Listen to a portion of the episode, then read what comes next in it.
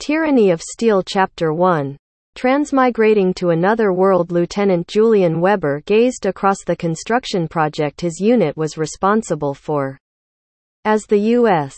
involvement in the war in Afghanistan came to a close, he was stuck building a bridge in the middle of nowhere for some god-forsaken country.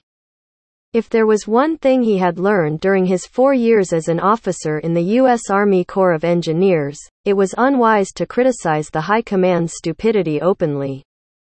Thus he kept his mouth shut as he and the other officers mapped out the construction project while the enlisted personnel was hard at work building the massive bridge that served virtually no purpose whatsoever to U.S. forces who were already fleeing the country in large numbers.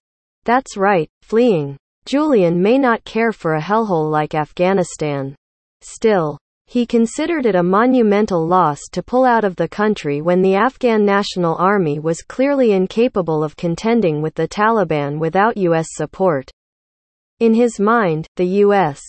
had invested over $2.2 trillion in the war and thousands of lives, yet before their mission was complete, they were pulling out leaving a fledgling democratic country like Afghanistan, which the U.S. had installed as a puppet state to fend for themselves. This was Iraq and Vietnam all over again, and we all know how that turned out.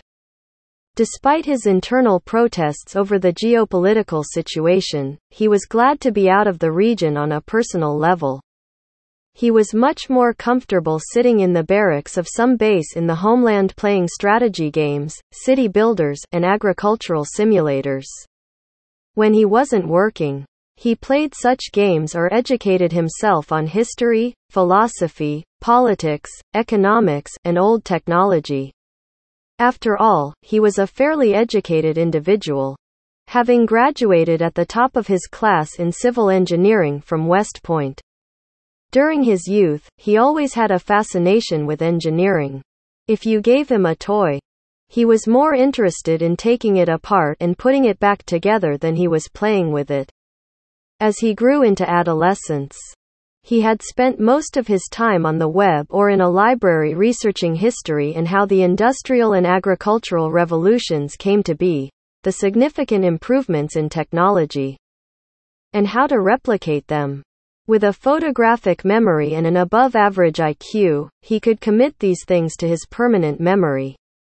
During his college years, he once more focused on his studies. Taking many unnecessary electives, by the time he graduated and entered the armed forces, he was practically a walking textbook of knowledge ranging from liberal arts to technical knowledge. Obviously, this did not do him any favors in the dating scene largely because this is how he chose to spend his free time. He was quite obviously perpetually single and had no dependents to rely upon him. Not even a house pet. As he considered pawning them off to a relative while he was deployed a hassle for not only himself but his relatives as well. Yet here he was, stuck in the Middle East, Engaging in a construction project in a country the U.S. military had already declared its full withdrawal date, which was only a month away. He didn't understand the brass thinking. But it was just another enormous waste of the taxpayers' money at the end of the day. I mean, sure, the Afghan National Army could use the bridge for tactical purposes. But could they seriously not build it themselves? That was obviously a rhetorical question he was asking himself. As he was well aware of the degree of competency he could expect from the ANA and was not impressed. While he was thinking of such trivial things, he could hear the voices of a few non-commissioned officers joking around in the background, discussing how they intended to celebrate the end of the war. These older men had been in the war far too long and did have a shred of nationalism left in their bodies. As such, they did not care about the loss the country faced in this land. They only cared about going home. Not that he could blame them. Just as one of the NCOs was about to mention their plans, a large explosion went off in the distance. And the whistling sound of a shell in the air could be heard as it headed in Julian's direction.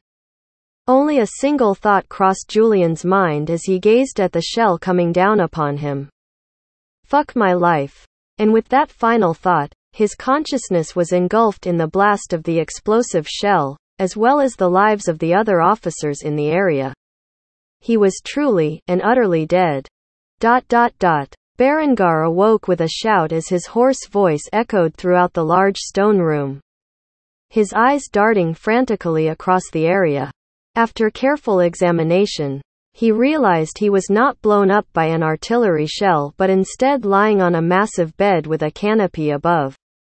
Near his bedside was a young girl at the early stage of adolescence gazing at him with fearful eyes. Henrietta was his younger sister. Despite her youth, she was already quite pretty. With long blonde hair and sparkling blue eyes the color of the sky.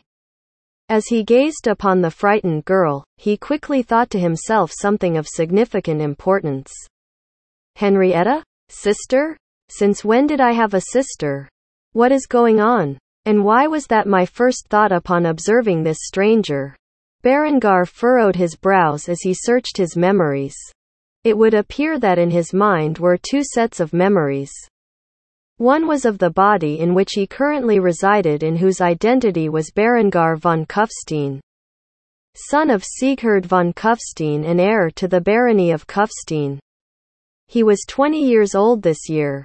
The other set of memories belonged to Julian Weber, a first lieutenant in the U.S. Army Corps of Engineers who died tragically in Afghanistan by an attack from the Taliban. Had he received new life? Just what was going on. Before he could further question his situation, the young girl named Henrietta held his hand with tears streaming from her beautiful azure eyes. I thought I lost you. Thank God you're alive, big brother. She then followed up her statement with the sign of the cross and a brief prayer in a language Berengar recognized as Latin.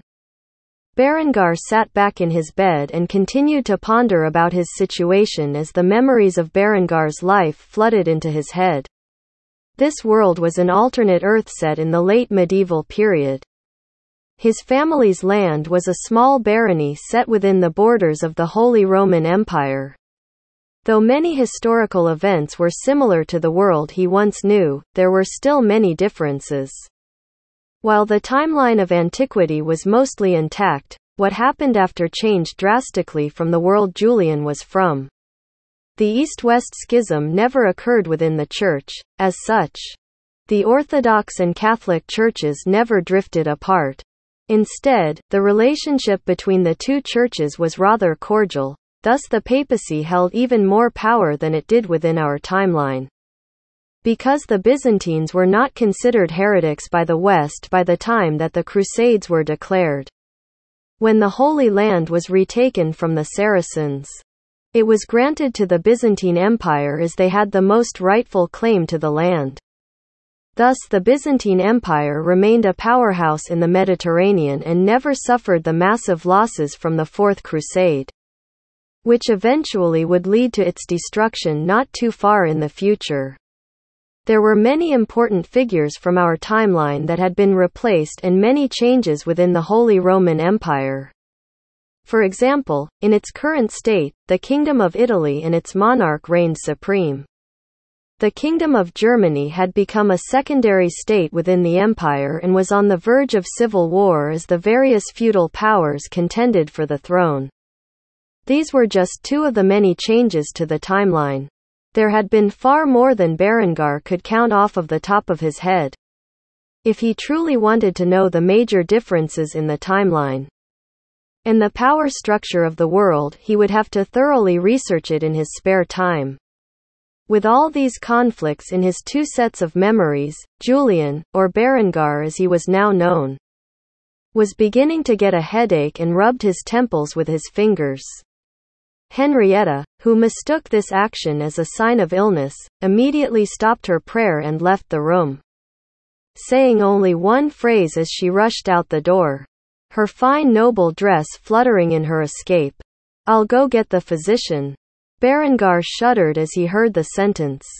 From what he knew of medieval medicine, he was more likely to be harmed by the treatment than cured from what ailed him.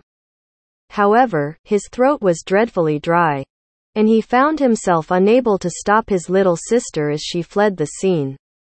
Leaving Berengar alone with nothing but his thoughts and an ever-increasing headache.